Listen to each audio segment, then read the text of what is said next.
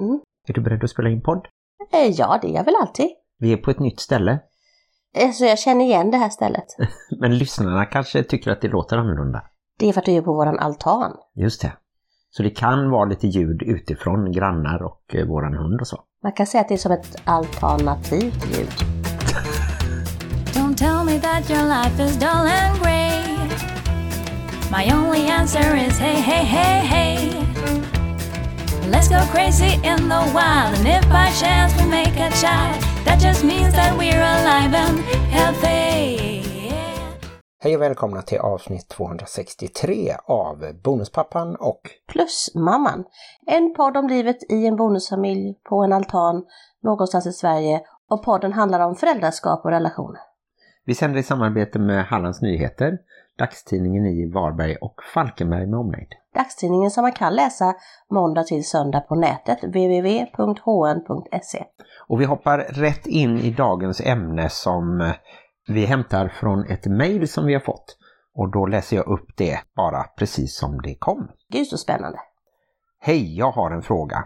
Hur gör man om man verkligen på grund av olika omständigheter, som jag inte kan gå in på så här kort i ett mejl, inte kan träffa sitt barns pappa och släkten på hans sida? Och då tänker jag inte i allmänhet, även om det också är lite knepigt, men på stunder som skolavslutningar, framträdanden och sen längre fram ännu viktigare saker som student, bröllop, barndop, för barnbarn alltså. Jag kanske är långt fram i framtiden för mina barn är nu 6 och 8 år. Men jag får riktigt ont i magen när jag tänker på det. Jag har nästan ingen kontakt med min exman, bara genom ombud. Alla överlämningar sker via skolan. Det är inte bara att vi är vanligt ovänner utan det finns riktigt allvarliga saker som är anledningen till att det är så som jag som sagt inte går in på nu. Min nuvarande man tycker att det är enkelt. Han säger bara han sätter inte sin fot här, punkt. Men jag tänker på barnen som ändå älskar sin pappa och säkert kommer att vilja ha med honom på viktiga stunder i sina liv i framtiden. Jag har lyssnat på podden och hört att ni inte heller har kontakt med ett av barnens pappa och jag undrar hur ni tänker kring detta. Tack på förhand. Åh, det känns ju som att jag hade skrivit ett brev själv faktiskt. Ja, Jag tänkte att har jag skrivit ett brev när jag inte det visste fanns om en det? del likhet Det faktiskt. fanns väldigt mycket likheter där så jag vet knappt var jag ska börja men jag kan väl svara som jag alltid svarar när jag svarar på inlägg i Bonusfamiljernas diskussionsgrupp. Att först en stor kram. För det är inga enkla situationer man sitter i när man sitter mellan sitt barns kärlek eller sina barns kärlek i det här fallet och liksom den känsla man själv har och de orsaker man själv har att kanske inte ha världens bästa kontakt med barnens pappa. Nej, och vi kan väl säga att vi inte behöver använda ombud men att det är jag som sköter kontakten med just den pappan eftersom vi hade kontakt redan innan du och han så att säga bröt helt. Mm, ja men precis, det har ju varit många års hattande fram och tillbaka i det här. Och det har ju gått både väldigt dåligt och skitdåligt kan man säga när jag har haft kontakt med min yngsta dotters pappa. Och det har ju blivit fantastiskt mycket bättre sen jag faktiskt fick både rådet och även tillstånd att inte ha någon kontakt alls med honom. För vad kan det vara, två år sedan nu? Och du tog över den kontakten. Du hade ju den kontakten redan tidigare också, men nu är det ju bara du. Jag har liksom, jag har blockat och han kan inte få kontakt med mig på annat sätt. Nej, och en annan skillnad som jag uppfattar det jämfört med brevskrivaren är ju att du har ensam vårdnad och eh, att det barnet bor heltid här men åker och hälsar på en gång i månaden eller ibland varannan månad. Ja, det är varannan månad nu faktiskt. Ja, det framgick ju inte i brevskrivaren eller mejlskrivaren här huruvida de sakerna kanske också är samma. Men vi kan väl börja med sådana här helt vanliga saker som kalas eller skolavslutningar.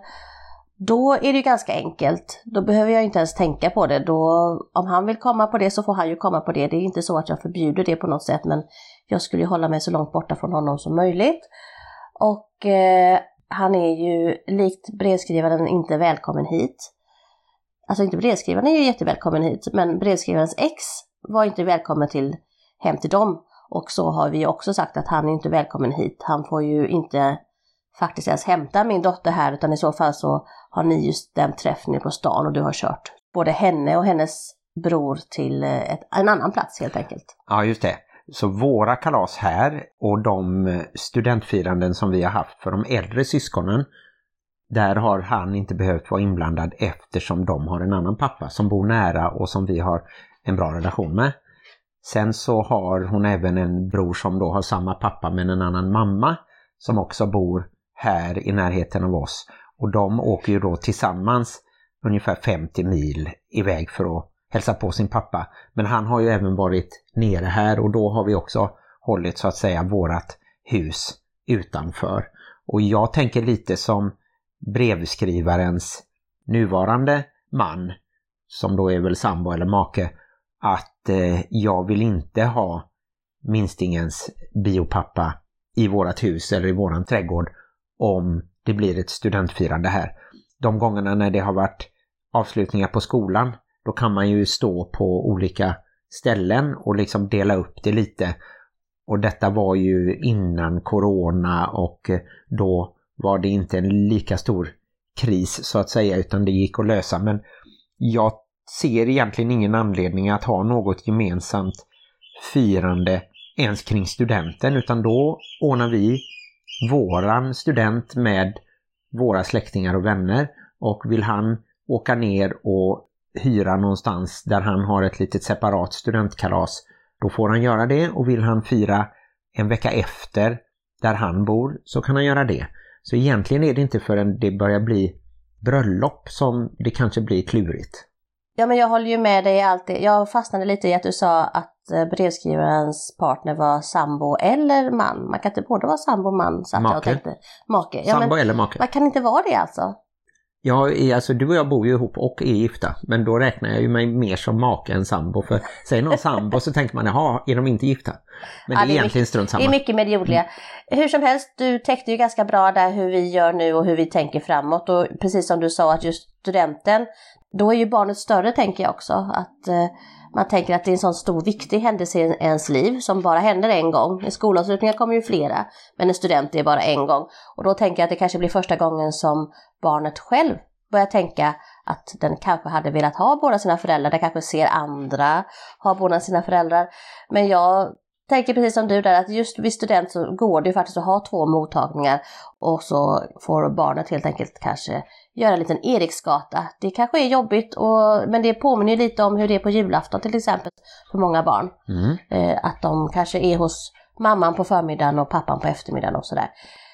Det är väl inte så jättekomplicerat. Däremot bröllop har ju faktiskt jag också tänkt och också haft lite ont i magen för, för att samtidigt som jag själv inte ens skulle kunna tänka mig att sitta vid samma bord som man då kanske gör vid ett bröllop, så vet jag att min dotter tyckte kanske att jo men om jag gifter mig så ska ni väl liksom vara på samma ställe så att det är inte bara mina känslor som, som finns i det här utan det är ju mitt barns känslor. Det säger ju brevskrivaren också att man tänker på barnet Mm. eller barnen i olika fall här.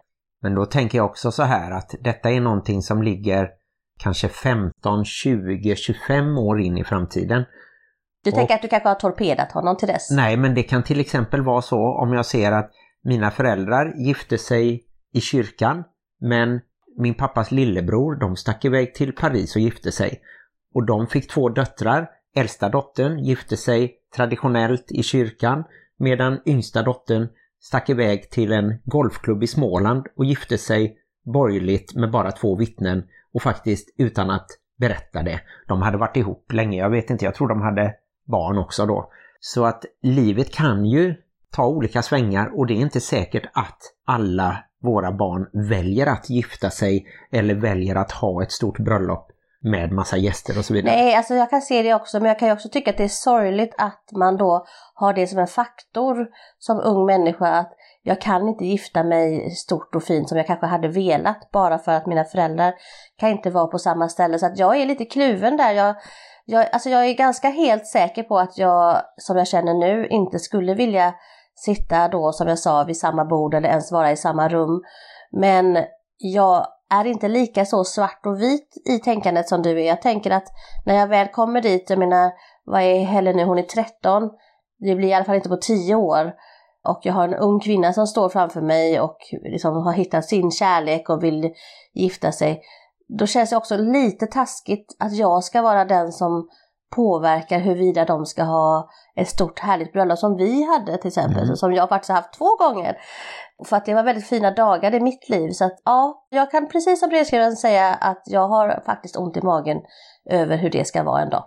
Jag tror ju att vi inte behöver ta det beslutet som sagt och jag tror också att den som gifter sig som då är myndig får ju bjuda in och får ju diskutera med oss. Till exempel om hon vill ha hjälp med att organisera, om hon vill ha hjälp ekonomiskt som man som förälder kanske ofta ger många tusen för att barnet ska kunna gifta sig.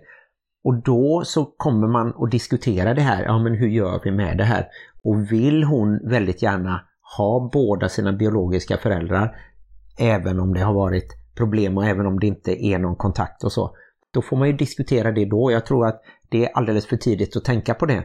Däremot så det som jag ser som den närmaste högtiden som kan bli lite klurig, det är ju våran minstings bror på sin pappas sida. När han tar studenten så kommer ju han kanske inte ha två studentmottagningar. Och då borde vi ju gratulera, det är ju din tidigare bonusson som du kallar plusson och det är därför du kallas plusmamman. Och det är klart att vi kommer gratulera när han tar studenten om bara två år. Hur gör vi då? Då borde vi ju kunna dela upp det tidsmässigt så att vi är där en timme och sen att det går lite tid innan hans pappa som är då pappa också till våran 13-åring. Det hade jag inte ens tänkt på men nu när du säger det, där kan vi ju inte alls styra någonting överhuvudtaget. Vi får vara tacksamma om vi får vara med på en liten hörnbit men kanske att vi gör ett litet eget firande för honom. Vi kan ha sån här, jag har en kompis, hon firar ju jul i juli. De har jul i, så, jul Aha. i juli. Så vi skulle kunna ha en student i december. Då vill jag bara ta fram allting och bara kö- köra. Han får ta på sig kostymen igen och så tar vi och hittar lite fina blommor och så. Woho, grattis! Det skulle man kunna göra. Men som sagt, där är vi ju inte inblandade i själva kalaset och organisationen och så utan där avvaktar vi och ser. Men eh, jag På tror... något sätt så ser jag framför Ja. mig att jag kommer hålla i den studenten också. Jag vet inte, det är bara för att det är så i, i mitt liv med, min, med mitt andra ex. Så är det väldigt mycket jag som håller i sådana här saker och så kommer han han öppnar faktiskt plånboken och är med och betalar lite grann eh, sin lilla del. Men eh, han skulle ju aldrig själv ordna en student så därför i mitt huvud så på något sätt så tänker jag att ja, men jag kommer hålla i Kevins student också. Ja, just det. Och då har vi ju rutin för att eh, nu är det ju bara några veckor kvar till den tredje studenten på lika många år, tredje i rad. Ja, det är sant. Vi får i alla fall ett års uppehåll innan det blir Kevin. Men jag funderar lite på vad kan det mer finnas för stunder då det skulle vara, hon nämnde dop till exempel. Det är ju svårt att ha två dop. Ja, och det är ju också så långt in i framtiden och där har det också börjat bli vanligare med att man har namngivning som inte är i kyrkan utan man har det hemma hos sig själv eller i trädgården och det är inte säkert att man hyr in någon officiant eller präst då till exempel.